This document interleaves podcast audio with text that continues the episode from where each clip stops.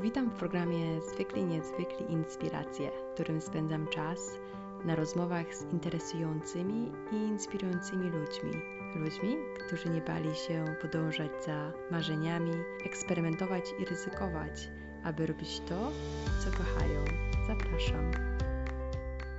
Jestem dzisiaj w winnicy Sztukówka na Podkarpaciu. E, Sztukówka położona jest na pięknym wzgórzu w otulinie krajobrazowego parku Czarnorzecko-Strzyżowskiego i rozmawiać będę dzisiaj z Leszkiem Szczechem, który jest pasjonatą i miłośnikiem wina, a także właścicielem działającej od 2009 roku winnicy Sztukówka. Cześć Leszek. Cześć. No, lecisz tutaj z 2009 rokiem, zacząłem się zastanawiać, czy rzeczywiście tak jest, ale chyba tak, chyba, no. chyba 2009. Wziąłam Lekki stres na wziąłam początku. datę z waszej strony, więc, okay. więc chyba, no już 20, dzisiaj, znaczy mamy rok 2020, więc już... No to już trochę więcej, no tak, to 10-11 lat, no. Wow. No ale pierwsze wino, wiesz, to nie jest tak, że od razu posadzisz roślinnie wino masz, więc y, pierwsze wino to 2011. No więc właśnie. Więc też tak troszkę Dziesiąty rocznica pierwszego wina będzie w przyszłym roku. O, a tak powiedz mi, a y, obchodziłeś, aha, czy, czy wtedy będziesz obchodził rocznicę, czy już obchodziłeś tą Ja, ja żadnych rocznic nie obchodzę. Nie? No była dziesiąta rocznica posadzenia winnicy, była z, poczekaj, to musiała być rok temu, tak? Teraz jest dziesiąty, dwudziesty, mhm. to w dziewiętnastym. No to gdzieś coś chyba moja siostra wrzuciła na Facebooka, ale poza tym to nie było chyba jakiejś imprezy, przynajmniej ja nie kojarzę, żeby była. A słuchaj, zacznijmy trochę od początku. Bo ty nie pochodzisz z tych, z tych okolic y, i zastanawiam się, skąd twój pomysł na Podkarpacie i e, jak ty znalazłeś tą sztukówkę swoją w gminie Fresztak. Ty gminę Fresztak chyba lubisz, nie? No pewnie. No właśnie. jak to się stało, że to ludzie z zewnątrz trafiają, nie?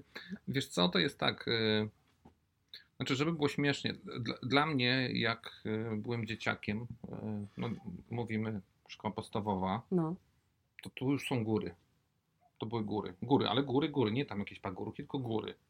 Typu, nie wiem, Bieszczady co najmniej.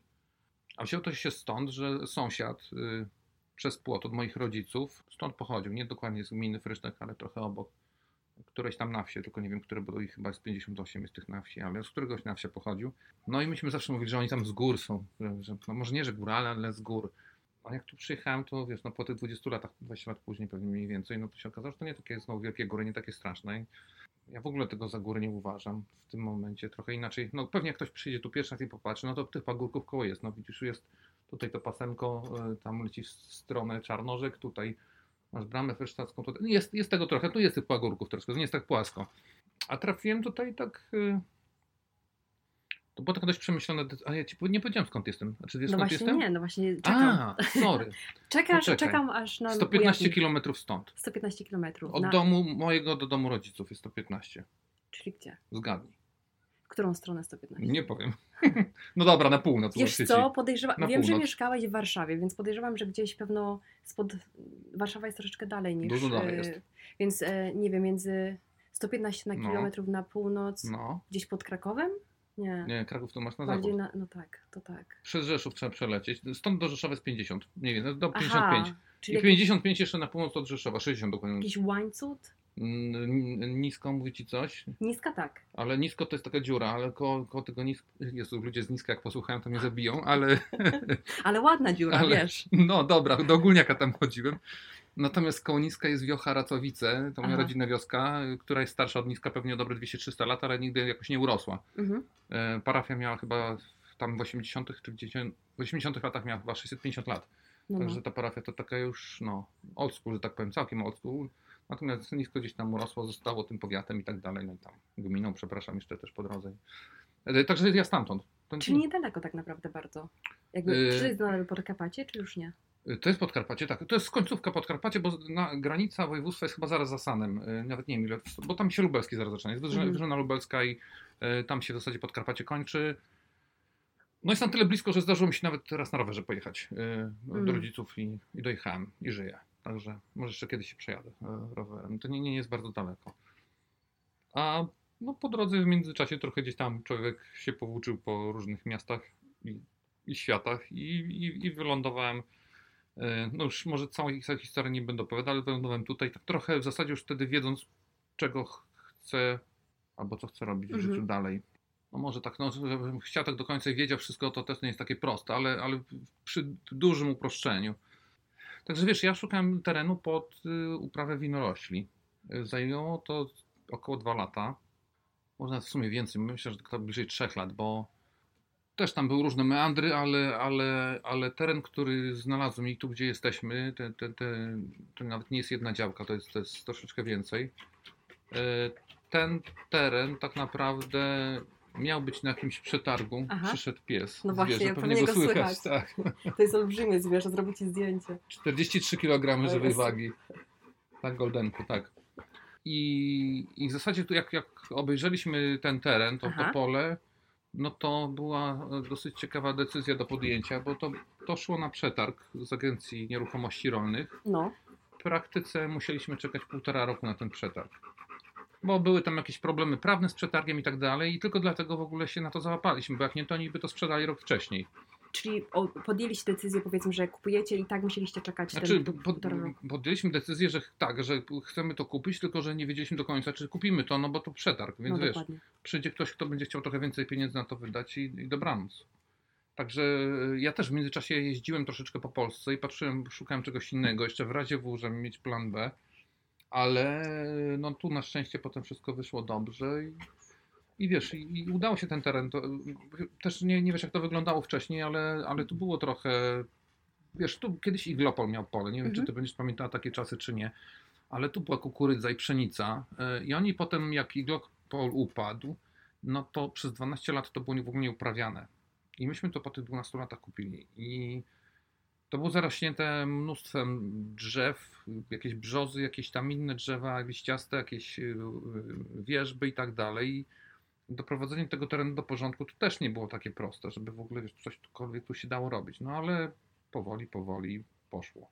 No, a wiesz co, jeżeli chodzi o Twoją decyzję o roz, założeniu winnicy, no bo tak sobie myślę, jak właśnie jak czytałam o Tobie, że mieszkałeś w Warszawie, tam mhm. pracowałeś, mhm. no i ten cały proces decyzyjny, jak to wyglądało? Podejrzewam, że to nie jest tak, że obudziłeś się pewnego pięknego dnia i pomyślałeś sobie, okej, okay, otwieram, znaczy chcę mieć winnicę, chcę się za tym rozejrzeć, dzisiaj jadę i, i, i kupuję, tylko e, musiałeś pewno um, poświęcić trochę czasu um, na to, żeby ocenić, czy to mhm. rzeczywiście jest coś, co chcesz robić. Długo zajęło ci, e, żeby dojść do tego momentu, że, że, że podjąłeś tę decyzję, ok, to jest winnica, to jest to, mhm. chcę to robić, zajmijmy się tym, chcę się przenieść na wieś, no bo to jest też, wiesz, zmiana stylu, stylu życia, wiadomo, mieszkasz w wielkim mieście, masz tam pracę, to nagle wiesz, przenosisz całe swoje życie na wieś e, i inwestujesz w ziemię, inwestujesz e, w, coś, czego tak naprawdę wcześniej nie robiłeś. Wiesz co? Yy... Znaczy, ja, do, okay, ja dokładnie nie pamiętam tego całego procesu decyzyjnego, bo to już było milion lat temu. Yy, my tu mamy. Przeprowadziliśmy się chyba w, poczekaj, 2009, chyba w 8 zamieszkaliśmy tutaj. Mhm. Co by znaczyło, że, że ten teren kupiliśmy chyba gdzieś pewnie w piątym, strzelam, a może w czwartym, nie pamiętam. Jakoś coś w tym rodzaju. Więc wiesz, to już było dawno temu i ja trochę też, no, mogę nie pamiętać. Y, natomiast y, wiesz co, to też nie jest tak, bo to czasami jakieś rzeczy, jakieś decyzje w życiu się podejmuje jakoś to jest pies, który właśnie uciekł, biegnąc za czymś. Jakiś ptak. Aha. Tak, zobacz, jakiś ptak i pogonił go. Znaczy, tam w, w, tym momencie jedyna jakaś główna decyzja to była na temat tego, czy się wyprowadzić z miasta 30 km czy 300. Ta decyzja w zasadzie dość szybko zapadła, bo co za różnica, czy jechać godzinę w korku gdzieś tam spod Otwocka do centrum Warszawy, mhm. czy po prostu się bujnąć gdzieś dalej i można też sobie gdzieś jakoś poradzić. Owszem, że gdybym do tego podchodził całkowicie rozsądnie, to pewnie bym tego w życiu nie zrobił, albo Albo bym sobie to analizował przez 5 lat i to dopiero wtedy bym może jakoś myślał nad tym jakoś dokładniej, ale wiesz, to nie jest tak. Y, nie można się do końca w życiu rozsądkiem kierować, nie? Z tym mam problem często, ale akurat pod tym względem mi się udało.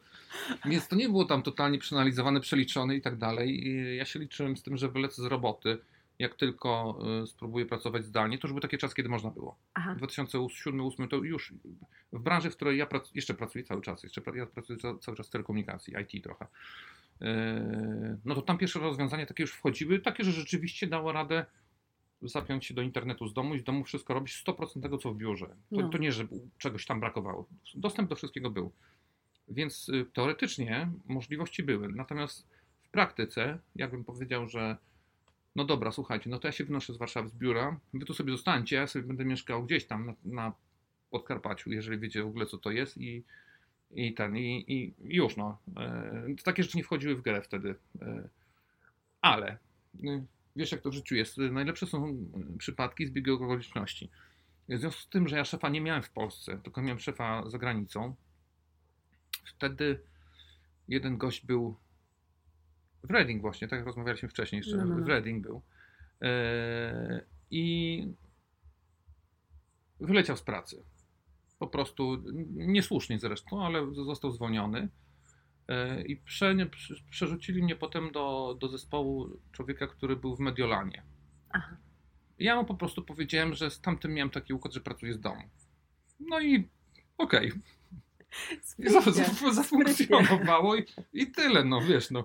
Tak naprawdę nie miało to w ogóle wpływu żadnego na efektywność mojej pracy i tak dalej.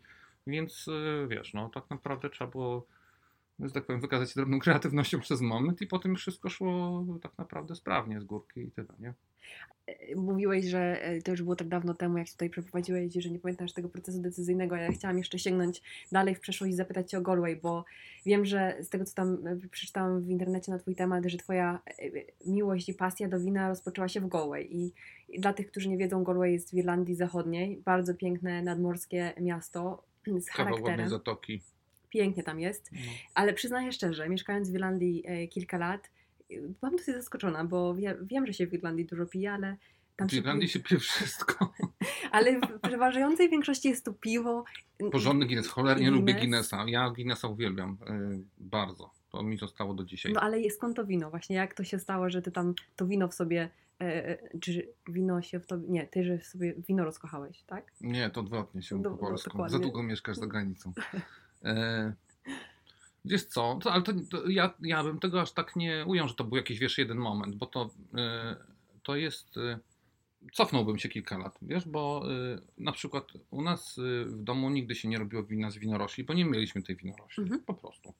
Były śliwki, były jabłka i tyle. I, i czasem jakieś maliny jeszcze, gdzieś tam coś innego i z, z tych owoców jakieś się tam wino zrobiło. E, lepsze lub gorsze, y, ale y, wiesz, gdzieś y, dla mnie to, to dalej jest wino. Ja wiem, że oczywiście ci wszyscy puryści winiarscy by się obrazili, że no wiadomo, wino, no to jak sama nazwa wskazuje, powinno być z, z winogron, a nie z śliwek, to powinno się nazywać, nie wiem, ślino albo coś.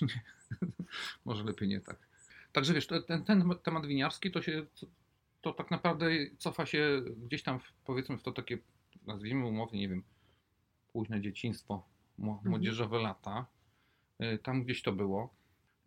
Drugi moment, który bym zahaczył, który też będzie pewnie może się wydawać lekko kontrowersyjny, ale też y, mieszkałem po drodze w międzyczasie w Sandomierzu parę lat. To było gdzieś między, poczekaj, w 96 do Warszawy się ruszyłem, czyli pewnie będzie od 90 do 96, gdzieś tak. 90, Mhm. Może 91. Y, A koło Sandomierza jest y, chyba ma prawa miejskie, takie miasto albo wieś. No dobra, już nie wiem, czy ma jeszcze ma prawa miejskie. Dwie kozy. Tam są zakłady przemysłu owocowo-warzywnego, to było raz, a chyba drugi to był też Iglopol tam jakiś był. Mhm. Tam były chyba dwa zakłady przetwórcze. No i ZPW produkowało, no co tu tam specjalnie to nazywać, no tanie wina. Mhm. Między innymi jabłuszko sandomierskie, wisienka sandomierska. Więc, i to były czasy studiów, więc y, powiem Ci tak, no, y, czasy studiów nie składały się tylko i wyłącznie z Leżańska, ale, ale też pojawiały się tam produkty lokalne z Sandomierza. Ale ty jeszcze też w domu chyba e, e, próbowałeś swoich sił No, z znajomym kolegą. Tak, tak, tak, no to, no to tak, no to, to były różne przypadki, też nie, niektóre się specjalnie nie nadają do e, emisji gdziekolwiek, nawet w internecie, ale gdzieś tam w szczytowym momencie chyba mieliśmy dobre 200-250 litrów wina u niego w salonie, w szklanych tych balonach i tyle. Aha. Więc jak, jak jakaś impreza, trzeba było uważać, bo jak się ktoś puknie w to, to mogło być e, słabo, ale e, to też były głównie eksperymenty owocowe. E, Czasami wychodziły, czasami nie. Mogę od razu powiedzieć, jakby ktoś chciał sobie zrobić wino z moreli, żeby o tym zapomnieć. Nie da się po prostu. To jest tak kwaśnie i tak nieprzyjemny owoc, że jest to kompletnie do bani. Mało tego, wino się nie klaruje w ogóle. Więc e, stanowczo odradzam. Natomiast bardzo podobny wynik osiągnęliśmy na pierwszym winie z winogron.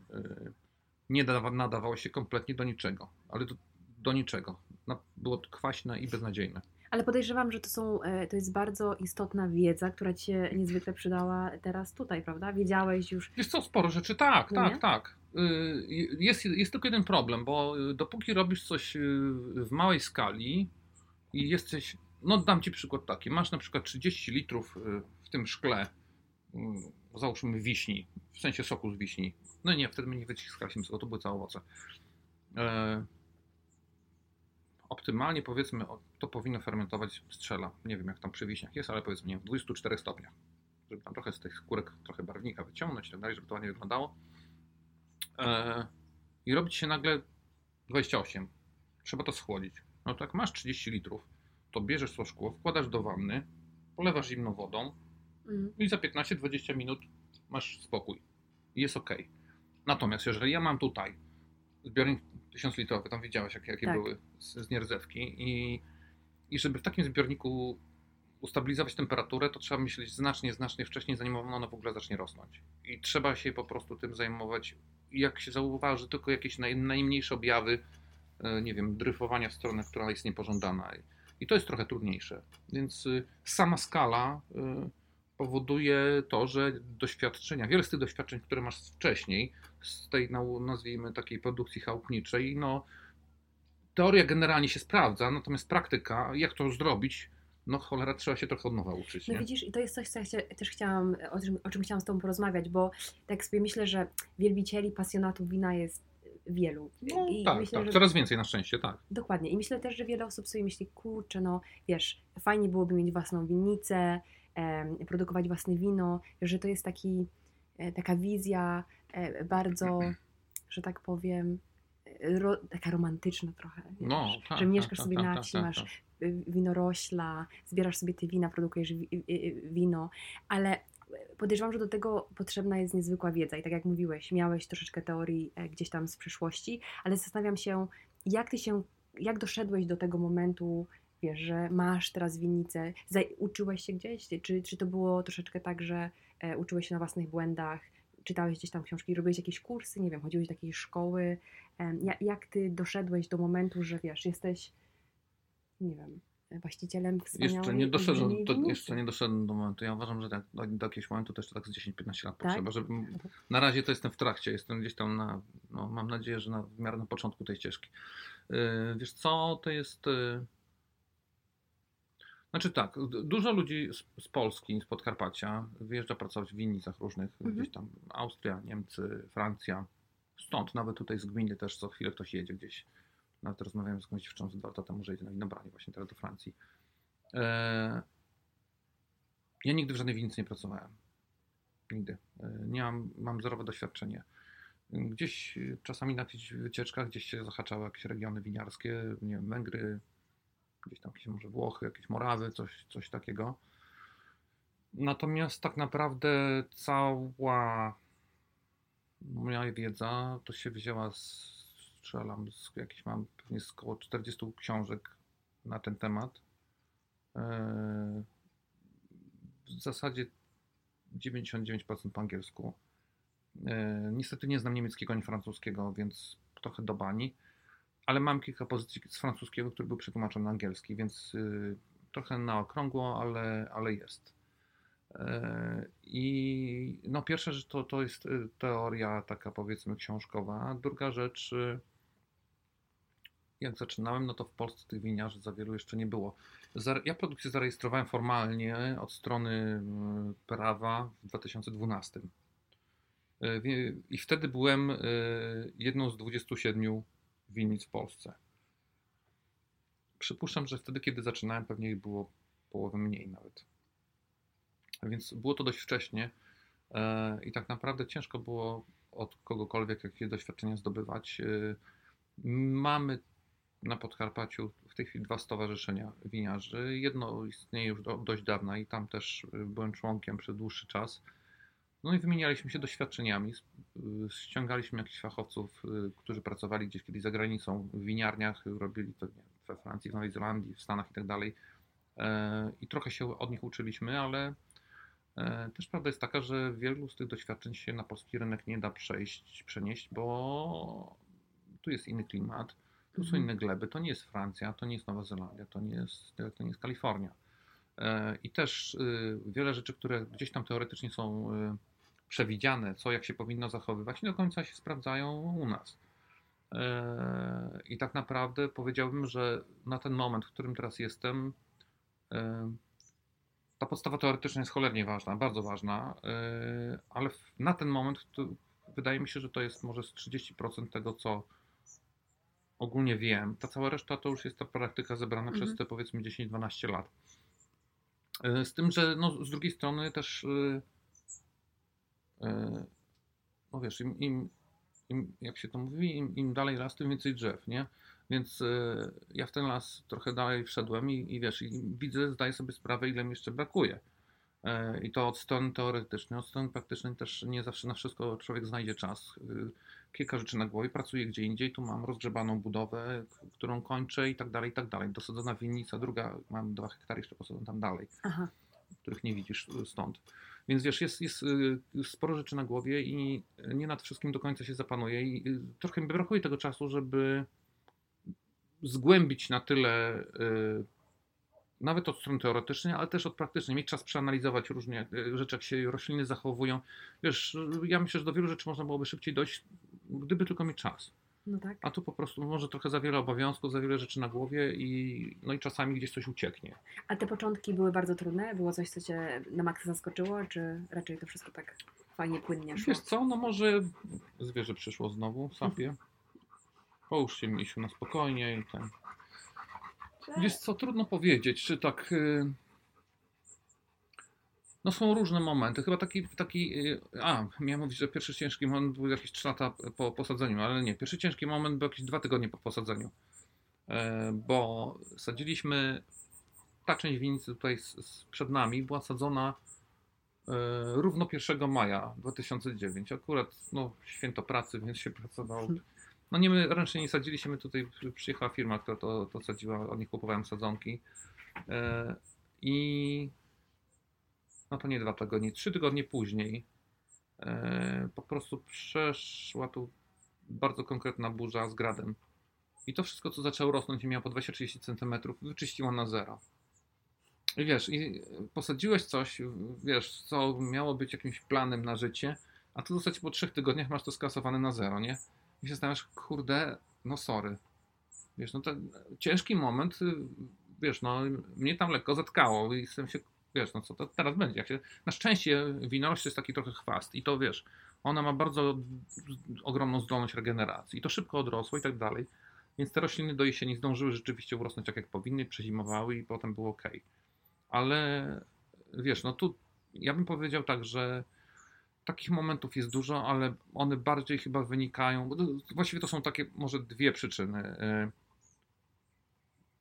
Przeważnie, przeważnie to, co się wydarzy w polu, bardziej zależy od tego, co się dzieje w przyrodzie, od przyrody zależy.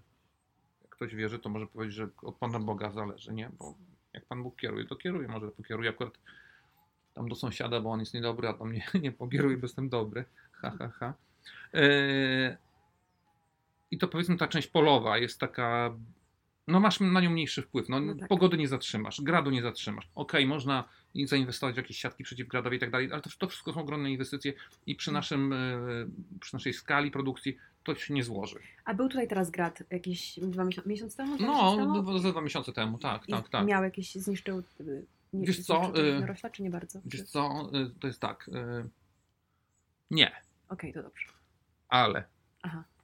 Wiesz dlaczego nie zniszczył? No nie wiem właśnie. Bo tydzień wcześniej mieliśmy przymrozek i wszystko wymarzło.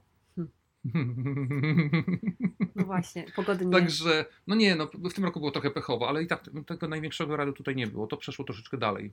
y, Bo tu na sąsiedniej wsi tam szyby w samochodach powybijały i tak dalej. To nie Tak, wiem, tak. czy to zarejestrowałeś, czy nie, ale, ale Tak. były takie rzeczy. Także nas to troszkę ominęło, nie było tak, tak źle. Y, Więc wiesz, y, powiedzmy ta część rolnicza, no to bardziej zależy od, od, od warunków, od okoliczności, od, od klimatu, od pogody i tak dalej, i tak dalej. E, Do pewnego stopnia oczywiście masz też wpływ Mm. na to, bo nie- chodzisz z sekatorem, coś tam obcinasz, y, przerzadzasz liście, żeby ich nie było za dużo, żeby nie było zbyt wilgotno. Coś się tam, y, nie wiem, też jakaś ochrona, też y, jakieś opryski też się stosuje. Niestety, no nie da się bez tego żyć. Natomiast ja, ja to robię z umiarem, nawet za bardzo z umiarem, bo trochę rośliny za bardzo chorują, no ale dobra. Y, I to jest, to jest rolnictwo, więc wiesz, tam jakiś wpływ masz, ale ograniczony. Natomiast dużo więcej zależy od ciebie potem, y, czyli po, po, w tym momencie, jak zbierzesz, właściwie od momentu zbioru nawet, to ty wyznaczasz moment, kiedy zbierzesz. Jeżeli to spieprzysz za przeproszeniem, no to niestety ciężko będzie z tego cokolwiek dobrego zrobić. A powiedz, kiedy, y, jak, który, jak to jest? Kiedy ty wiesz, kiedy jest dobry moment na zbiór winogron? Mm. Skąd się taką, y, skąd, skąd to się wie? Ja nie wiem, czy tak się do końca wie, wiesz. Aha, To znaczy tak, mm, daje to radę z- zrobić metodami typowo analitycznymi, Yy, bo jeżeli chodzi o, o, o, wino, o sok z winogron właściwie, yy, oficjalnie nazywa się to moszcz, Czy- czyli jeżeli chodzi o moszcz winogronowy, to w zasadzie są dwa istotne parametry. Jedno, ten, jeden to jest kwasowość, drugi to jest zawartość cukru. Yy, One stanowią w zasadzie o tym, jakie wino będzie, bo od zawartości cukru zależy poziom alkoholu. On nie może być za niski, bo jeżeli byłby za niski, to wino byłoby, jak się to mówi fachowo, niestabilne, mogłoby się zepsuć i tak dalej, i tak dalej. Więc żeby wino miało potencjał taki do bezpiecznego przechowywania, no powinno mie- mieć pewnie minimum 9, no nie 9, 10-10,5% minimum. E, więc y, to, to jest cukier, nie? ale, ale no tak się powszechnie też uważa, że najważniejsze to zmierzyć właśnie cukier i tak dalej, że to świadczy w jakiś sposób o dojrzałości owocu, ale nie do końca to jest prawda, bo yy, wiesz, no cukier w pewnym momencie przestaje rosnąć. Yy, wiadomo, że nie urośnie i, i spora część, myślę, ludzi podejmuje wtedy decyzję o zbiorze. Natomiast yy, ja w zasadzie z mierzenia cukru przerzuciłem się na mierzenie kwasowości. Jest to troszeczkę trudniejszy pomiar, bo cukier w zasadzie można na polu zmierzyć. Są refraktometry przenośne w ręce, bierzesz trzy krople i tak dalej, wiesz wszystko. E, Kwasowość trochę więcej wymaga roboty, ale to też jest 5 minut dosłownie, to nie jest nic specjalnego. I wiesz, i chodzi o wyłapanie momentu, bo tak, jak cukier rośnie, tak. jak wino dojrzewa, wino rośnie, a kwasowość spada, jak dojrzewa. E, I chodzi o wyłapanie tego momentu, kiedy nam kwasowość przestaje spadać. Mhm. Bo w zasadzie jak już przestaje spadać, to nie ma za bardzo po co trzymać tych owoców na tym krzewie, bo one już się za bardzo nie zmienią. E, I wyłapanie tego momentu jest istotniejsze. Bo może być tak, że cukier już nam przestanie rosnąć, a ta kwasowość jeszcze dalej spada. Więc, y, no mówię, y, y, materiał, towar będzie lepszy do, do przeróbki e, typowo metodami analitycznymi, ale z drugiej strony też powoli, jak wiesz, siedzę w tym już parę lat, nie mówię, że wszystkie rozumy zjadłem, ale, ale na przykład pewne rzeczy się robi już trochę na autopilocie. No, no. Więc y, zamiast mierzyć y, kwas cukier, y, można zjeść parę jagódek. Y, cholernie ciężko jest określić kwasowość w ustach. Nie da się tego, ja nie potrafię. Y, wiesz, cukier maskuje kwas. Y, jak masz coś kwaśnego, to wystarczy posłodzić i wydaje ci się, że nie jest kwaśne, nie? Mhm. I tu jest ten sam problem. Ciężko jest, wiesz, wypośrodkować i ocenić kwasowość. Natomiast są inne rzeczy. y, Sprawy typu y, ro- ro- rozgryziesz taką jagódkę i patrzysz na kolor pestek. Prawda? Albo jak rozgryziesz pestki, jaki mają smak. Y, Jak już wiesz, czego się spodziewać, w tym momencie, kiedy to, te owoce powinny się nadawać do zbioru, no to nie musisz lecieć tam do laboratorium i robić tam, wyciskać te Mhm. wszystkie jagódki, mieszać, żeby tam się to ten. Więc jest to taka może trochę prostsza metoda, może nie do końca e, analityczna, ale, ale, ale też wyniki na tyle są miarodajne, przynajmniej jak dla mnie, że w miarę jest ok. Ja sobie tylko potem na końcu to weryfikuję jeszcze. Aha. E, Wiadomo, no, to nie jest tak, że idę całkiem na żywioł, no bo bez przesady. E, Ale wiesz, to w tej chwili jest tak trochę po środku. Trochę jednej metody, trochę drugiej. A powiedz mi, jak wygląda taki e, roczny cykl pracy winnicy? Na co się, co się na niego składa? Bo e, podejrzewam, że zaczyna się od sadzenia, Mhm. ale masz już dużo winorośli posadzonych. Wiesz, jak, jak to wygląda cyklicznie, czyli jakie są czynności, żeby dojść do tego Mhm. momentu, że, że masz wino, wino w butelce?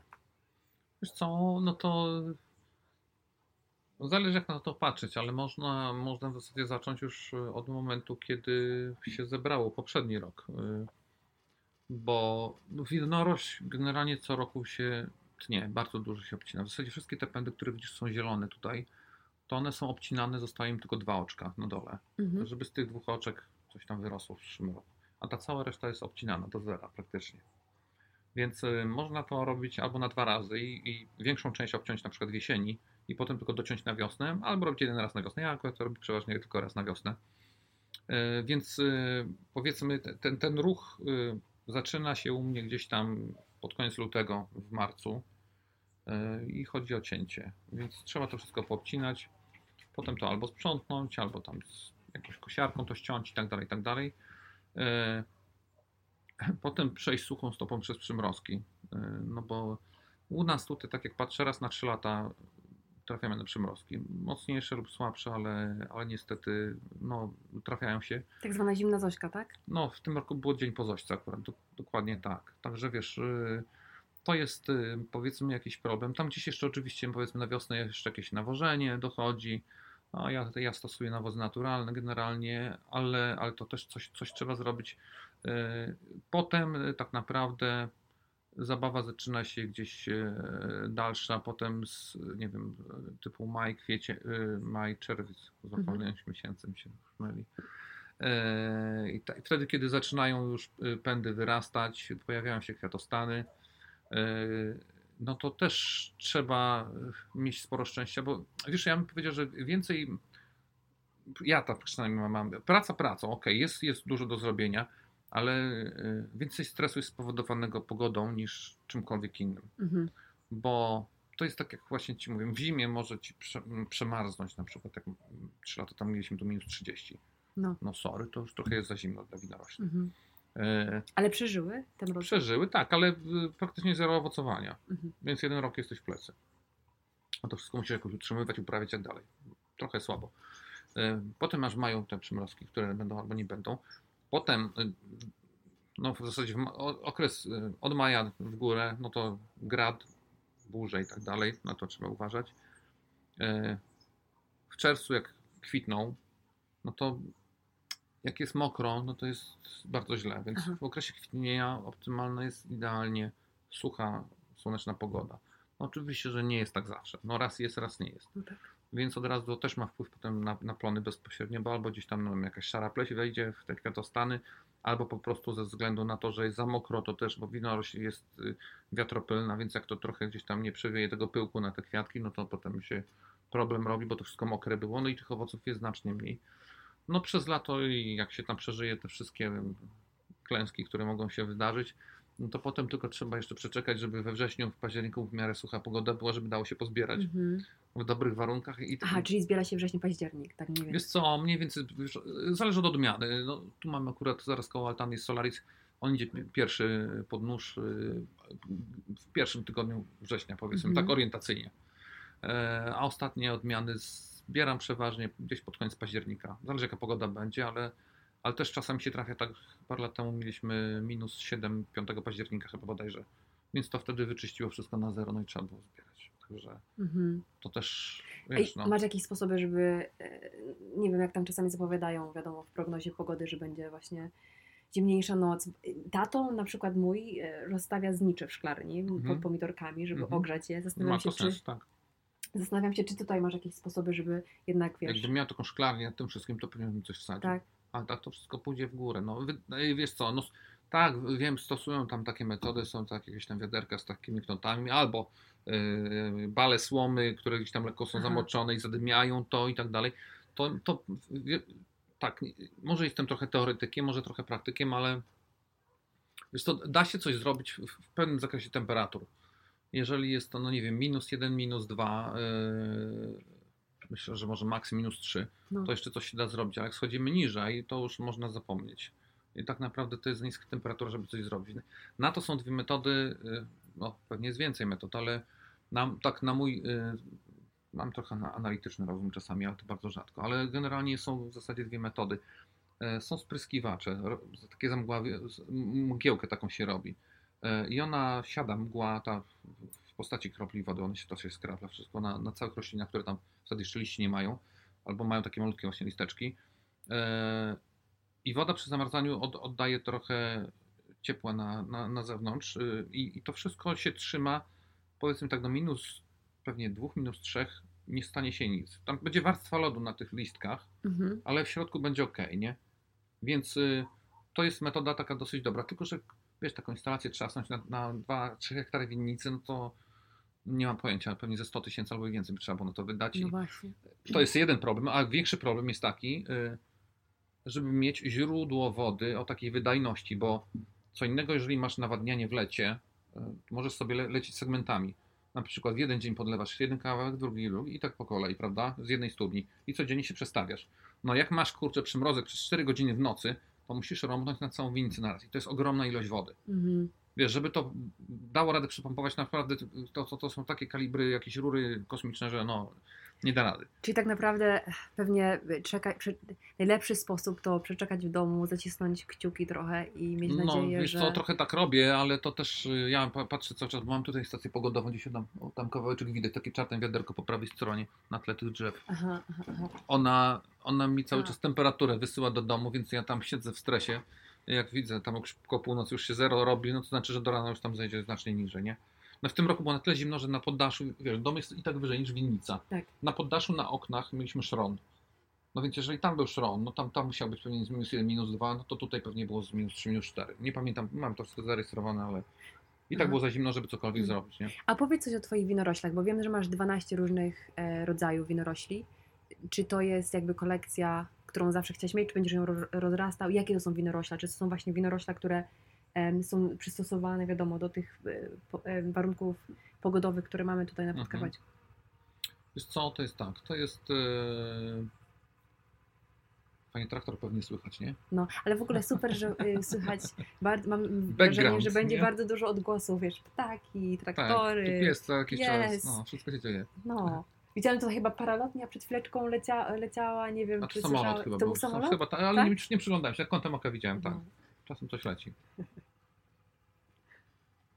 E, Przepraszam, jakie było pytanie, bo z, z, O twoich winoroślach była. zastanawiam się, wiem, okej, że masz odmiany. 12, Mhm. no jakie masz odmiany i, i jakby czym się kierowałeś, jak, jak Wiesz je co, wybierałeś? y, to, był, to było tak, no, jest generalnie w Polsce, no, na, może nie powinien być w Polsce, szerzej generalnie w, re, w regionie, jest jakaś pula sprawdzonych odmian w miarę, y, które mają y, no, określone wymagania, które są troszeczkę niższe y, niż te odmiany, które się uprawiają na południu Europy. A mówię o głównym kawałku tych wymagań, czyli o długości sezonu wegetacyjnego. Bo jeżeli mamy, wiesz, Włochy, Hiszpanię, Francję, no, Francja to może nie do końca, bo na północ Francji też jest inaczej, ale jeżeli mówimy o tych południowych regionach y, Europy, to tam te rośliny mają znacznie więcej czasu na to, żeby urosnąć i dojrzeć. Mhm. E, I tam w zasadzie, przynajmniej na tyle, na ile mi wiadomo, nie ma ryzyka, że coś nie dojrzeje, bo trochę zima była dłuższa, tydzień czy dwa, nie? No. Więc powiedziałbym, że chyba najważniejszym kryterium to jest dobór odmian pod tym kątem, żeby było wiadomo, że ona zdąży dojrzeć. Zanim się u nas zrobi, wiesz, fajna jesień, poziomo padający deszcz i tak dalej, nie?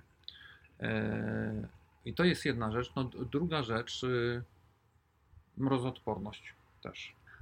No bo jeżeli mamy zimę e, i mamy te minus 30 stopni, no to lepiej, żebyśmy mieli odmiany, które są w stanie prze, no, może nie do minus 30, ale powiedzmy do minus 20, żeby w miarę spokojnie przeżyły. Mhm. I, I to jest istotne. Więc y, to jest druga cecha. Trzecia cecha odporność na choroby. Y, tak samo nie chodzi o to, żeby mieć odmiany, które będzie trzeba tydzień w tydzień opryskiwać wszystkim po kolei i, i potem zbierać jeszcze z tego owoce i to pić. No, to trochę się mija z celem. Y, I wiesz, jest, to nie jest tak, że jest powiedzmy nie wiem, 10 odmian, które można uprawiać w Polsce. Ich jest pewnie ze 30, może ze 40 które mieszczą się w, tym, w tych widełkach klimatycznych naszych. I to w zasadzie chyba jest bardziej decyzja człowieka, który to uprawia i potem, który chce robić wino, e, jak bardzo chce pójść w stronę e, taką, żeby e, powiedzmy jedna, jedna, jeden, jeden koniec tego spektrum, żeby robić takie samo, przepraszam, bardzo podobne wino do tego, jakie robią we Francji, w Niemczech. Trudniej byłoby we Włoszech niż w Hiszpanii, ale, czy w Hiszpanii, ale, ale bardziej powiedzmy ta, ta, taka środkowa część Europy, trochę, trochę, może troszeczkę północna. Czy jeżeli ktoś idzie z ambicją, żeby coś takiego zrobić i bo chce po prostu, żeby nasze wino było takie samo jak tamto, można. Da się zrobić. Są odmiany, które są pewne czy w Niemczech, czy, czy na północy Francji, które u nas będą rosły. Tylko w związku z tym, że u nas y, jest troszeczkę inny klimat i, i troszeczkę dłuższy ten sezon wegetacyjny i tam parę też innych względów y, pogodowo-klimatycznych, no one wymagają znacznie większej ochrony. I, No. i mówię tu właśnie o, o stosowaniu środków ochrony roślin, o pryskach i tak dalej. Y, I, a, a, a w drugą stronę idąc, są odmiany, które mm, pewnie gdzieś na samym drugim końcu tego spektrum były odmiany, są odmiany, które w zasadzie nie wymagają prawie że żadnych oprysków. Może z raz w roku czymkolwiek, czasami gdzieś się im zdarzy. Y, Owszem, że wino z tych odmian nie jest takie jak z tych odmian klasycznych, które pijemy wszyscy, bo się nauczyliśmy pić takie wino i ono uważane jest za najlepsze.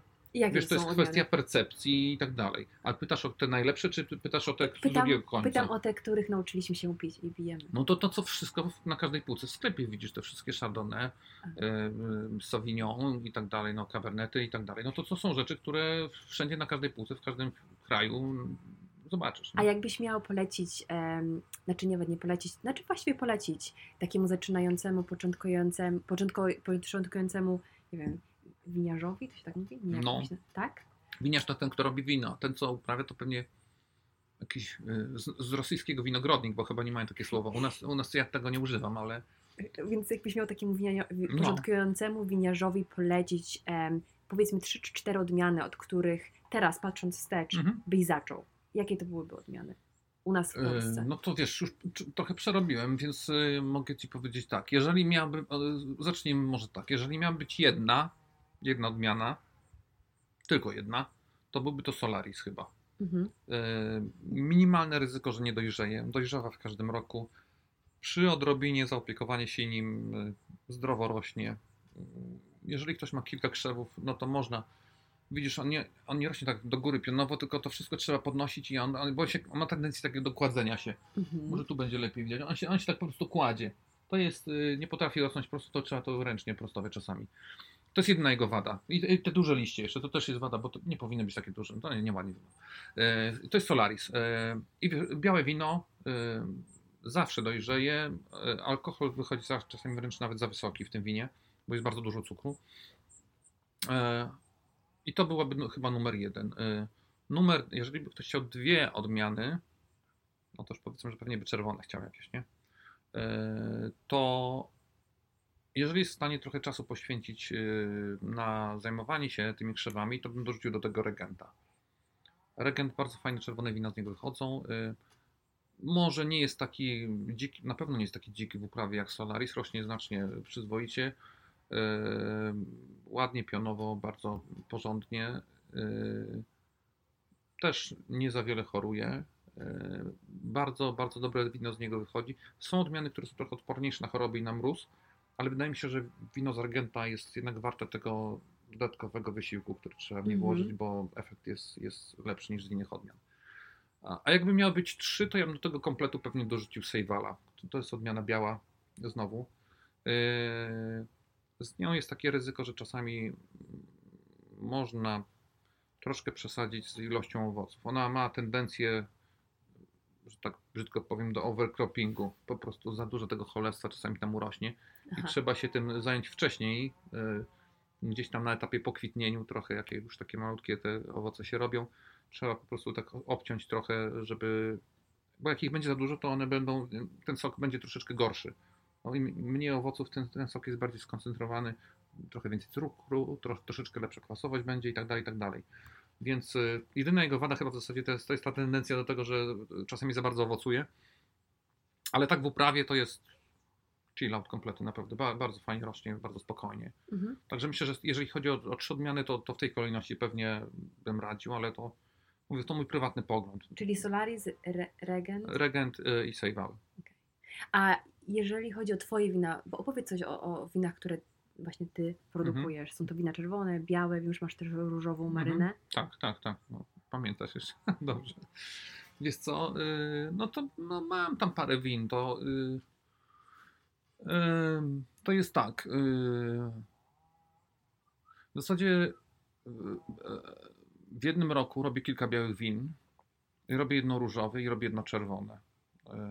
Czy czerwone są troszeczkę trudniejsze w produkcji? Z tego względu masz tylko jedno? Czy jak to jest? Jak decydujesz, Wiesz co, ile nie. białych, ile czerwonych? To jest tak. E...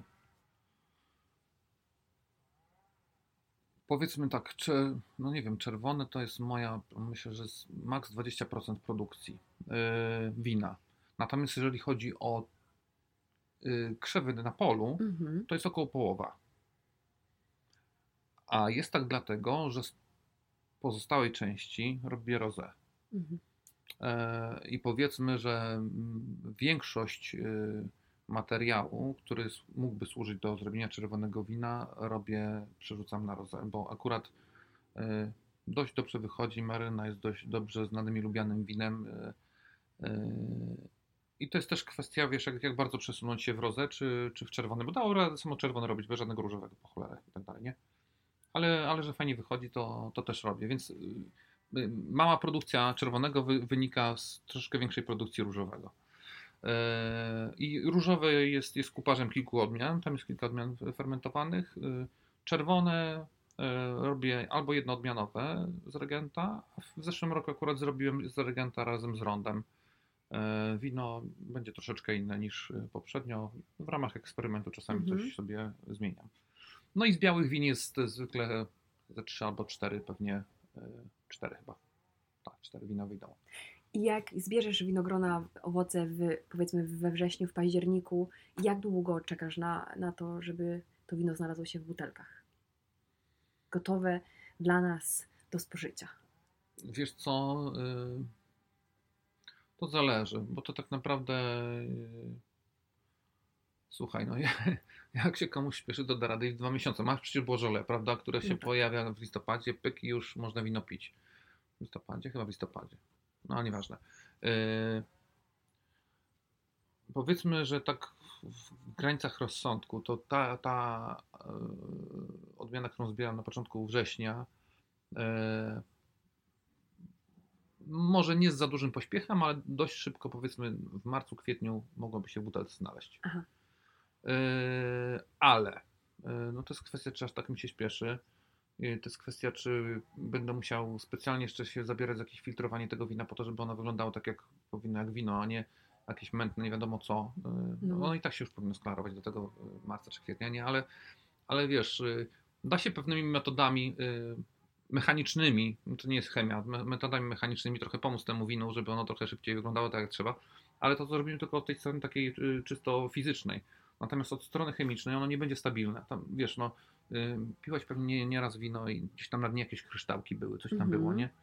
No to właśnie, jeżeli wino wystarczająco dużo, długo poleży w zbiorniku, y, to te kryształki wylecą w zbiorniku i one tam zostaną. I to, co do butelki trafi, już nie ma ryzyka takiego, że tam się będzie coś nią wytrącało.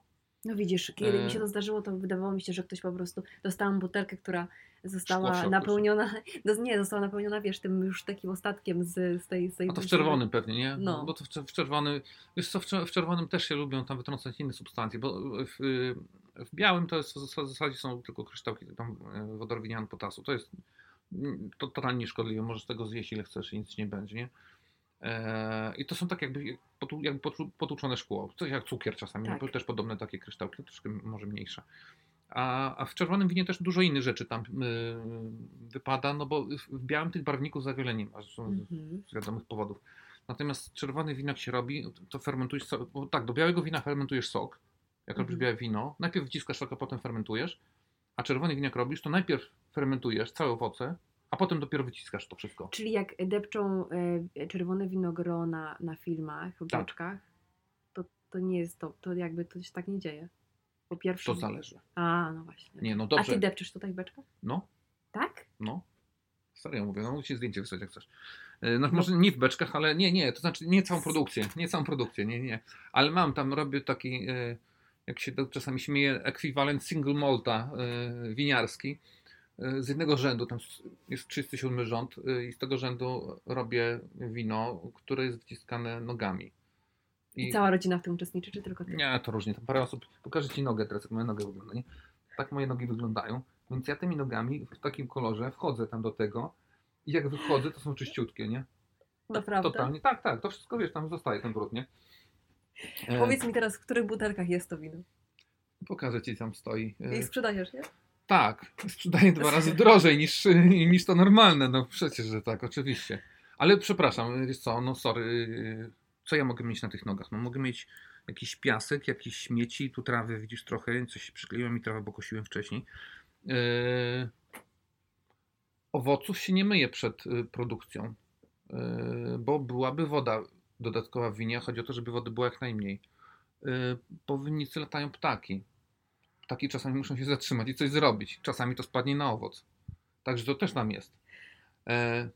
Więc moje nogi chyba nic gorszego specjalnie nie wnoszą. Ale wiesz, ty jeszcze słyniesz, właśnie miałam powiedzieć e, też, że właśnie ty tutaj zaznaczyć e, w tej rozmowie, że ty słyniesz nie tylko ze swoich pysznych win, ale też z tego, że e, chodzisz wszędzie na boso. No, praktycznie w zasadzie wszędzie. No, no, no, znaczy może tak, gdzieś w zimie jakieś buty czasami założę. Może nie 100% czasu, ale no, jeżeli mam na przykład, nie wiem, do sklepu wyskoczyć, to jak idę do samochodu, do samochodu mam 10 metrów, nie wiem, jest minus 10 stopni, to czy przez 10 metrów ja zamarzam, później, że nie zamarzam, po co zakładać buty. Potem z samochodu wysiadam do sklepu, mam następne 10 metrów, no to też co mi się stanie. E, na początku wzbudzało to jakąś sensację, ale teraz już we fresztaku chyba w każdym sklepie tylko mnie ignorują. A, dobra, przyszedł szczęch, nie? Okej, okay, luz, nie? Jest zdrowo. To jest wygodne, powiem Ci. Wiesz co, ja nie jestem jakimś tam e, ultra eko coś tam, e, po prostu... Lubisz. Wiesz co, tak się nauczyłem. To tam, to jest jakieś, wiesz, seria przypadków i tyle, nie? To, to nie było świadome, nie było planowane, mm. ani... On tak gdzieś się po prostu w pewnym momencie zorientowałem, że coraz więcej chodzę boso. Natomiast jedna istotna rzecz, którą każdemu zawsze powtarzam, yy, dochodzi ci jeden zmysł, którego w zasadzie w ogóle nie używasz, za wyjątkiem rąk czasami, dotyk, nie? Mm -hmm. Przecież nogi, stopy, też stopy mają też ten zmysł dotyku i wiesz, jak idziesz przez, nie wiem, winnicę na przykład, no to czujesz tak, czujesz temperaturę, czy ta ziemia jest ciepła, czy zimna, czy jest sucha, czy mokra, prawda? Yy, ziemia jaka jest, czy jest wilgotna, czy jest mokra, miękka, twarda. Też ci coś mówi od razu, wiesz, yy, tak naprawdę na temat tego, co się tam trochę niżej dzieje. Nie musisz się schylać i patrzeć, macać. W butach tego, żebyś się pocięła, to, to nie poczujesz. No nie. Normalnie, jak dłońmi coś robisz, to robisz to świadomie, prawda? Łapiesz tak. coś, nie? A tu idziesz i przy okazji tego chodzenia mm. cały czas dam do tego mózgu coś tam idzie i to może nawet nie, że aktywnie o tym myślisz, ale gdzieś te informacje zostają i wiesz, no dzisiaj też akurat szedłem po winnicy i w jednym miejscu zauważyłem, że jest bardzo twardo. Nie, nie spodziewałem się, że w ogóle tam jest tak twardo. I wiesz, to też y, o czym świadczy, że gdzieś tam troszeczkę bardziej się ziemia przesuszyła i tak dalej, i tak dalej. I takie rzeczy się cały czas w głowie zbiera. Mhm. Leszek, nazwy twoich win, bo one no. są piękne i pochodzą z, y, z, chciałam tutaj y, nie zapomnieć o tym i zapytać cię o to. Używasz starych, ludowych instrumentów smyczkowych, jako dla nazw swoich win. Ty wziąłeś taki w ogóle pomysł? Skąd ci się to, to wzięło? Ci jeszcze dokładnie. Smyczkowe do, y, są do win białych, a do win czerwonych są y, aerofony, czyli instrumenty wydające odgłosy pod wpływem powietrza. Aha, no bo masz cymbały, masz, tak. masz, ma, masz marynę, tak. masz, masz sukę, masz... Tak, fidel. Dokładnie. Zupcoki. E, to, to są, y, tak, no, rozet też jest maryna, też, też jest y, smyczkowy, strunowy instrument, prawda? Natomiast no, te czerwone, no to na przykład harmonia, harmonia polska, to jest taka trzyrzędówka warszawska, tak. taka guzikowa i tak dalej, nie? Albo jest jeszcze, y, mam jeszcze wino w tym roku, mam w Berce, będzie pierwsza, y, znaczy Berce, w testach, będzie pierwsza z chyba dobrych 6 lat, y, bo zwykle robimy z regenta tylko czerwone, a w tym roku mam właśnie rondo z regentem, bazuna, też jest taki instrument, taki kawał trąby, taki, tak, z jakiegoś, nie z jakiegoś drewna, jakiegoś... Jak to, to wpadłeś? Skąd wziąłeś, skąd, skąd bo to, to, są piękne nazwy, wiesz, i to masz też ilustracje na etykietach tych, tych instrumentów, to wygląda przepięknie. Znaczy powiem Ci szczerze, nie pamiętam jak na to wpadłem, nie?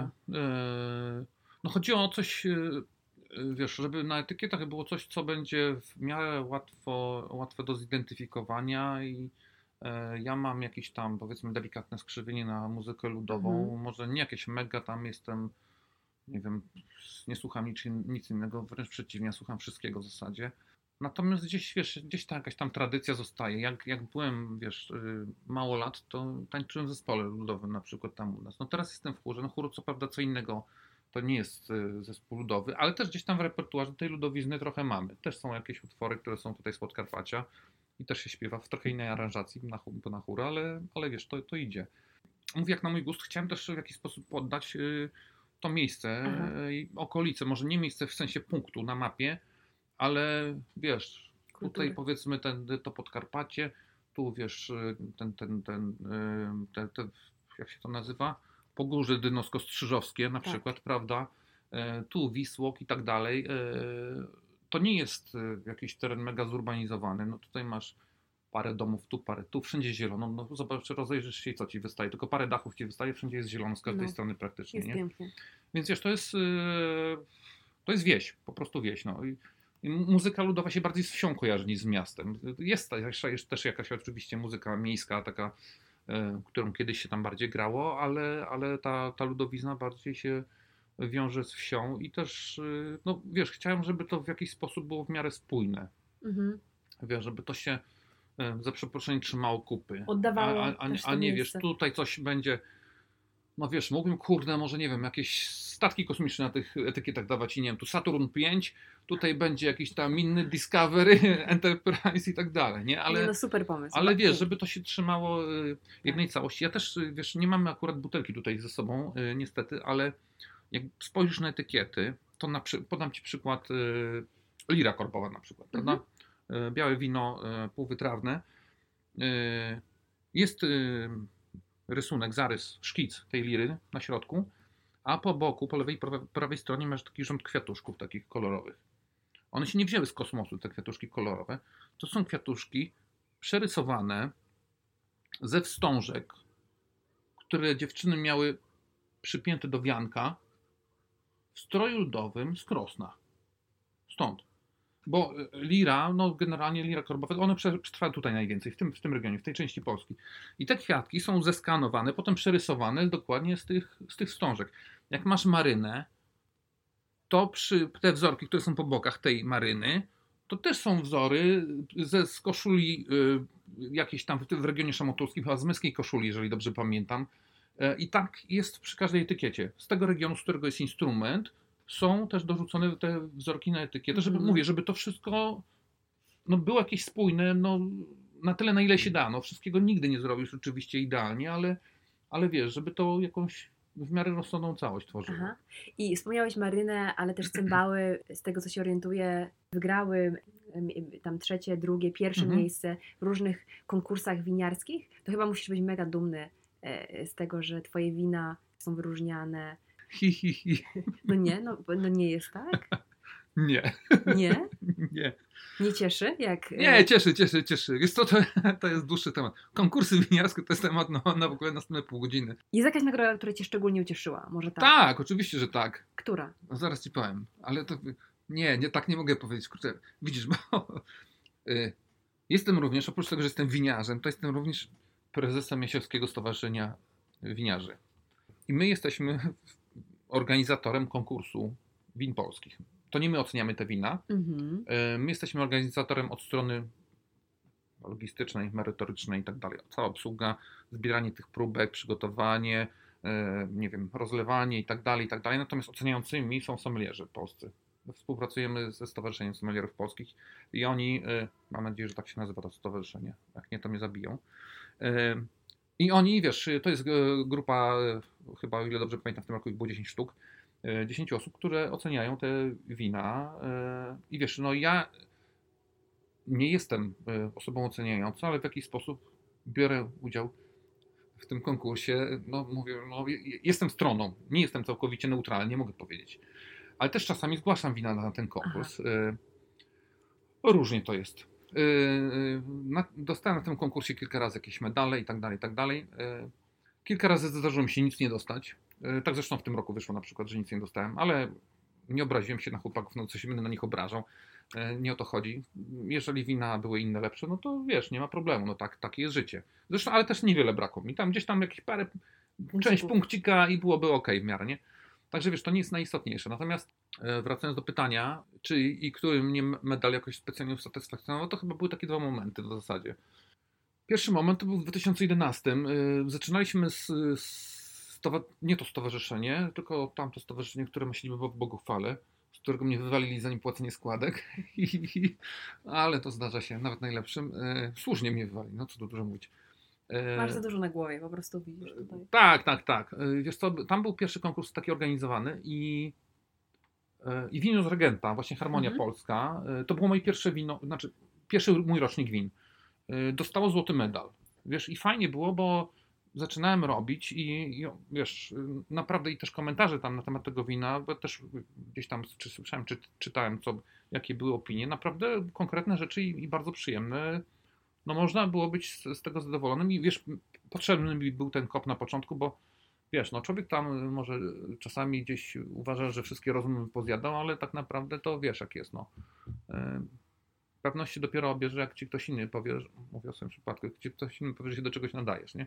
I wtedy, wiesz, fajnie było, kurczę, bo naprawdę mi to było cholernie potrzebne. Potem parę razy oczywiście po drodze były problemy i tak dalej, różnie to wychodziło. I wiesz, i, i, i no, były jakieś tam potknięcia po drodze. E, I to, to był jeden konkurs, prawda? To był ten jeden medal złoty dla, dla Harmonii Polskiej. A drugi taki przypadek miałem chyba, to nie był zeszły rok, to było dwa lata temu chyba, jeżeli dobrze pamiętam. Dzisiaj mniej więcej teraz.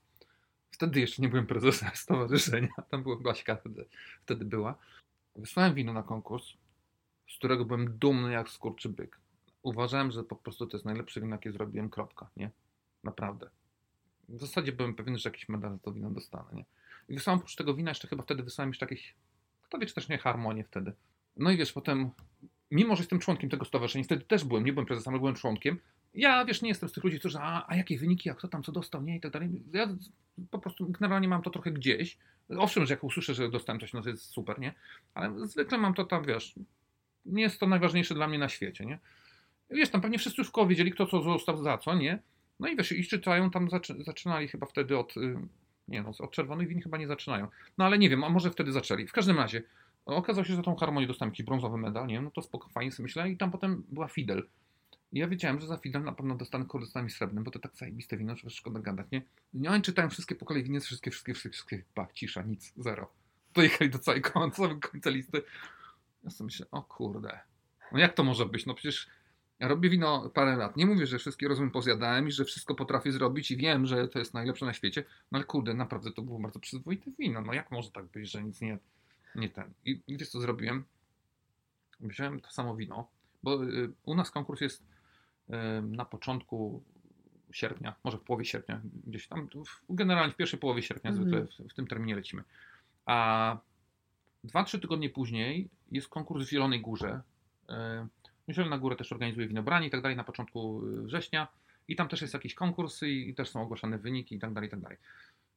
Zapakowałem to samo wino i wysłałem do Zielonej Góry.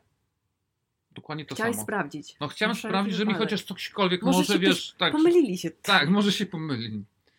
I wiesz co, i wysłałem tam i oni chyba, to było chyba, oni, oni te, te wina oceniali chyba w niedzielę i w niedzielę wieczór dostaję maila z Zielonej Góry, że, że moje wino w ogóle zajęło drugie miejsce w całym konkursie z wszystkich tam iluś win, tak, nie tylko białych, ale w ogóle miał najwyższy punktowo wynik z białych, czerwonych, różowych i wszystkich dalej, nie? Było na drugim miejscu za jakimś tam innym winem, nie? I ty powiedziałeś tak, wiedziałem.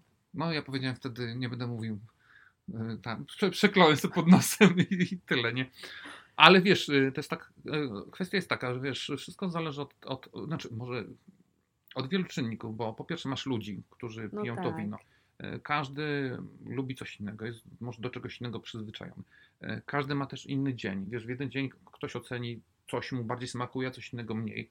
E, no tak. Wiesz to na, na tym to wszystko polega, bo gdyby chodziło o to, żeby ocenić, czy wino jest idealne, czy nie idealne, no to pewnie ustali, ustalono by jakieś optymalne parametry wina, z odmiany strzelam hibernal na przykład i że ono musi mieć parametry takie, takie, takie, takie, takie, takie.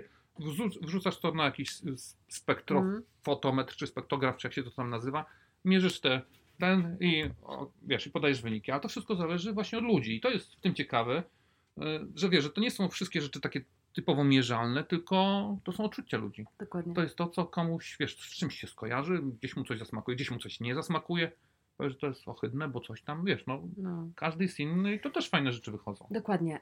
Poza prowadzeniem winnicy, poza pracą w telekomunikacji też y, organizujesz tutaj degustacje. I powiedz No. mi, czy to są takie y, degustacje dla kameralne, dla przyjaciół, czy też organizujesz y, degustacje na przykład dla firm, które chciałyby zorganizować jakieś Różnie się robi. degustacje dla swoich zespołów. Wiesz co, różnie. Mhm. Y, Powiedzmy tak, od strony czysto komercyjnej pewnie miałoby to ręce i nogi, gdyby na degustacji było minimum pewnie z 8 osób, nie? Aha. Ale ja nie mam, y, nie jestem aż taki ortodoks i, tak naprawdę nieraz zdarzyło mi się robić degustację dla dwóch osób. Y, Dla jednej może akurat nie robiłem, ale dla dwóch mi się pewnie, znaczy może dla jednej? Nie, dla jednej chyba nie robiłem. Ale dla dwóch mi się zdarzyło naprawdę nieraz. Y, Może tak, w tym roku mamy system taki, że w niedzielę zawsze, prawie zawsze, ale powiedzmy w 90% niedziel Mhm. od maja w górę. Robiliśmy y, degustację o 15 w niedzielę zawsze. I Mhm. można było przez internet się przeklikać, y, zarezerwować sobie miejsce i wpaść. I wiesz, zwykle tam się trochę parę osób uzbierało. Fajnie jest, jeżeli są y, ludzie z, nie wiem, z dwóch, trzech różnych miejsc, to fajne interakcje też wtedy wychodzą, Mhm. bo to też, wiesz, zawsze się troszeczkę tam towarzystwo wymiesza, jest trochę ciekawiej. Myślę, że max pewnie, znaczy mi się też większe robić oczywiście degustacje, ale myślę, że tak w, granicach rozsądku, jeżeli chodzi o miejsce, w którym jesteśmy, tutaj 24 osoby to jest, to jest y, już jest max, tak. I też oferujesz jedzonko tutaj, czy to jest głównie wino? E, Wiesz co, to różnie jest, bo y, najczęściej na taką degustację składa się mniej więcej 5 win, y, y, do tego y, robimy proziaki i do tego lecimy. Mam tutaj takich y, gości, którzy produkują ser niedaleko Krosna i to są dojrzewające sery krowie, to nie są kozie sery, ale, ale bardzo fajny, bardzo uczciwy towar y, i, i w ramach takiej degustacji w zasadzie jest wino, proziak i ser. To jest, Super. to, to jest, wiesz, y, jeżeli chodzi o taką no, normalną degustację, plus oczywiście oglądamy tutaj te krzewy, winnica, idziemy do winiarni, pokazuję jak to wszystko wygląda. Zwykle to jest tak około dwóch godzin. Mhm. Powiedzmy, że staram się zamknąć półtorej godziny, ale nigdy mi nie wyszło w życiu, nie? Zwykle to się tam przeciągnie. Dwie godziny, dwie godziny 15, coś w tym rodzaju. E, I też oczywiście zdarzyło mi się nieraz, że, że to też takie rzeczy dla firm jakieś robiliśmy. A. Że brali po prostu tutaj jakiś, jakąś część zespołu, mm, zabierali ludzi, wpadali tutaj. Też y, do tego dorzucamy czasami, jeżeli jest taka potrzeba, jakieś coś do jedzenia. Mamy tutaj lokalne stowarzyszenie, z którym współpracujemy i też takie rzeczy nam są w stanie zapewnić. Bo ja wiem, że ty też właśnie wspierasz bardzo lokalne e, wyroby, lokalną społeczność, organizujesz liczne imprezy. Chyba jakaś... A, no coś tam jakieś imprezy organizuje, no, no. Wiesz co, to jest tak, no teraz jest wirus, nie? To tam No z tymi właśnie. imprezami jest różnie, ale, ym, ale, ale byłem w Sanepidzie i i pytam się o wszystko, także jak będę grzeczny, to, to nie dostanę po łapach. Nie no, 150 osób limit. Y, Właśnie za- będziemy mieć tą imprezę w, w sobotę, 29, więc y, w zasadzie jedyne co mnie, y, no bo maseczki i, Tak. i żele i tak dalej, no to wszystko to jest standard, natomiast no jedyna, jedyna rzecz to tylko muszę dopilnować, żeby to było nie więcej niż 150 osób. Myślę, że z tym nie będzie problemu, bo akurat pewnie aż tyle się tu nie pojawi. Natomiast y, będzie trochę wina, będzie z 10 winnic, będzie, będzie też do jedzenia na ciepło Mhm. sporo rzeczy. Mam nadzieję, że nie, nie braknie. E, Trochę na zimno, trochę będą sery kozie, e, będzie miód, będzie oliwa, będzie. Co tu jeszcze będzie? A jeszcze będzie Anka, czyli ten y, len, y, Super. ciuchy lniane, o koszulę, spodnie i tak dalej. I informacje na temat właśnie degustacji, czy też imprez, które organizujesz, najlepiej znaleźć na twoim profilu Pewnie na facebookowym? Facebooku, tak. Wiesz co, ja nie używam Facebooka, Mhm. ale moja siostra Barbara się tym zajmuje i podobno się zajmuje tym bardzo dobrze.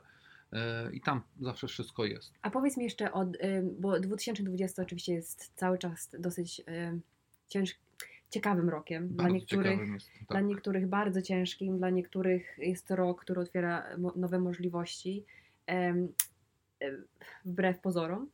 I zastanawiam się, jaki był to rok dla ciebie, twojego wina. O, szlak jasny, za wcześnie pytasz jeszcze. Jeszcze nie wiesz. No co ty wiesz, jest dopiero sierpień, to. e, Ja pewnie ci powiem, no w grudniu, no może w listopadzie już tak Mhm. jakieś przebłyski, bo tak naprawdę wiesz, co zbiorę. Może tak, od strony sprzedaży to widzę co jest i nie wiem co będzie dalej, bo e, sprzedaję teraz wino z zeszłego roku czy, czy sprzed dwóch lat, więc sprzedaż jest jaka jest, no i to, to na ten temat mogę coś powiedzieć. Natomiast to co będzie, jeżeli chodzi o zbiory, jest jeszcze trochę za wcześnie. Wiesz, y, widzę, że owoców jest znacznie mniej ze- w związku z przymrozkami, o których mówiłem. Jakościowo zobaczymy, jak one będą wyglądać, czy wszystko zdąży dojrzeć, bo wiesz, te rośliny, które przemarzły y, na początku maja czy tam w połowie maja, one już raczej nie dadzą owocu takiego, który będzie się nadawał do Mhm. czegokolwiek. Więc y, jak będę to już miał wszystko pod domem, wyciśnięte, przeprasowane i zmierzę parametry tego soku, Będziesz to będę wiedział. mniej więcej czego się spodziewać od strony wina. Na razie jest, jest grubo, grubo za wcześnie, nie? Mhm. A powiedz mi jeszcze, e, już tak kończąc, jak, jakie miałbyś rady, sugestie dla początkujących winiarzy, którzy zna, cofając się 10 lat, Gdybyś miał mieć masakra. radę dla samego siebie, jakieś dwa, trzy, trzy, dwie, trzy, trzy sugestie, na czym mają się skupić? O, No dobra. Znaczy wiesz co, na pewno yy, na pewno nie rzucać się na jakąś dużą ilość w pierwszym rzucie. Lepiej trochę na mniejszej skali sobie coś przetestować. Ja miałem Mhm. na szczęście w mniejszej skali, yy, tam koło rodziców to zresztą dalej rośnie. Myślę, że jeżeli ktoś planuje coś większego, to lepiej zacząć sobie z małą ilością na początku, popytać się paru osób. Ja też w razie czego służę radą, nieraz na takie pytania odpowiadałem, e, jakie odmiany sobie wybrać. To też mówiliśmy o tym zresztą w międzyczasie. Myślę, że to jest bardzo ważna rzecz. i Myślę, że niedoceniania, niedoceniana przez, przez wielu ludzi, ale te rośliny powinny rosnąć jak najbliżej miejsca, w którym się mieszka. Żeby mieć czas wyjść, może nie codziennie, ale chociaż dwa, trzy razy w tygodniu i zajrzeć, co się dzieje, jak to rośnie, jak się zachowuje i tak dalej, i tak dalej. To jest cholernie ważna rzecz, bo nawet, wiesz, jeżeli masz, y, nie wiem, kilometr do tego miejsca, no to zawsze trzeba wsiąść w auto albo na rower, albo jakoś inaczej tam dotrzeć. A jak masz tylko, nie wiem, 15-20 minut wolnego czasu, to nie zawsze zdążysz to zrobić, nie? No, Także myślę, że to też jest istotne. Tak, zwierzę przyszło i daje te odgłosy. No mówię, kwestia doboru odmian, tak naprawdę. Jeżeli chodzi o odmiany, to też y, trzeba pewnie wziąć poprawkę na to, czy mamy dużo czasu się zajmować tymi roślinami, czy nie. Bo są rośliny, które trochę więcej wymagają, są rośliny, które trochę mniej wymagają. Tak samo, wiesz, ja wychodzę z założenia, że wszyscy oczywiście robią wino, no ale też są odmiany e, deserowe i też są ludzie, którzy chcą uprawiać winorośl po to, żeby było coś do zjedzenia, a niekoniecznie wino, prawda? Więc y, myślę, że kwestia doboru odmian to, to powinna być chyba najważniejsza w tym Mhm. momencie. A cała reszta, no to potem trochę się doedukować, gdzieś tam trochę poczytać. Teraz są jakieś różne miejsca w internecie, gdzie można też tam wiedzę trochę podłapać. I to nie wymaga strasznie dużo pracy, tak, tak wbrew pozorom. Mówię w małej skali oczywiście. mhm. E, Jeżeli ktoś powiedzmy ma do, nie wiem, strzelam do jakichś 100 roślin, e, to jest to spokojnie sam w stanie opanować, a przy okazji e, jak pracuje przy jakimś komputerze albo siedzi w biurze, no teraz to w biurach mniej siedzą, siedzą po domach, no ale, ale wiesz, zawsze jest to jakiś e, taki moment, kiedy można trochę wyjść, e, wzrok odpocznie, trochę człowiek się porusza, gdzieś tam z tą przyrodą się zetknie trochę bliżej. Myślę, że no, jeżeli jest za dużo, no bo to też wtedy już jest, wiesz, no. ktoś zaczyna wtedy się nie wyrabiać, czasu brakować i wtedy jest stres. I to, to, to nie, nie o to chodzi. Mhm. A ze stu krzewów co zrobi, kurczę, tam nie wiem, no, zależy jak oczywiście obciąży te krzewy, ale można sobie tam pewnie z, nawet i z 200 litrów wina zrobić. No to już jest okej, nie? Super, dzięki wielkie. I tym miłym akcentem możemy zakończyć. Dzięki za, za Możemy cudowne tym rady. akcentem, tak, jak najbardziej. Zapraszamy wszystkich na Twojego Facebooka, żeby śledzić Cię na Zapraszamy bieżąco. wszystkich na Facebooka Sztukówki, tak, jak najbardziej. Sztukówka? Tak, chyba, no już Wienica się nazywa Sztukówka, jak się profil nazywa. Pewnie Wienica Sztukówka się nazywa profil. Sam go zakładałem pewnie z 5 lat temu, ale już nie pamiętam. Winica Sztukówka na Facebooku. Leszek, dzięki wielkie za rozmowę. Dziękuję uprzejmie Pani. I y, życzę Ci, żeby te Twoje winorośla były bardzo płodne, tak to się mówi? No myślę, że tak, no czemu nie? No, jestem dokładnie. za, jestem za. Bardzo dziękuję. Ja bardzo dziękuję uprzejmie.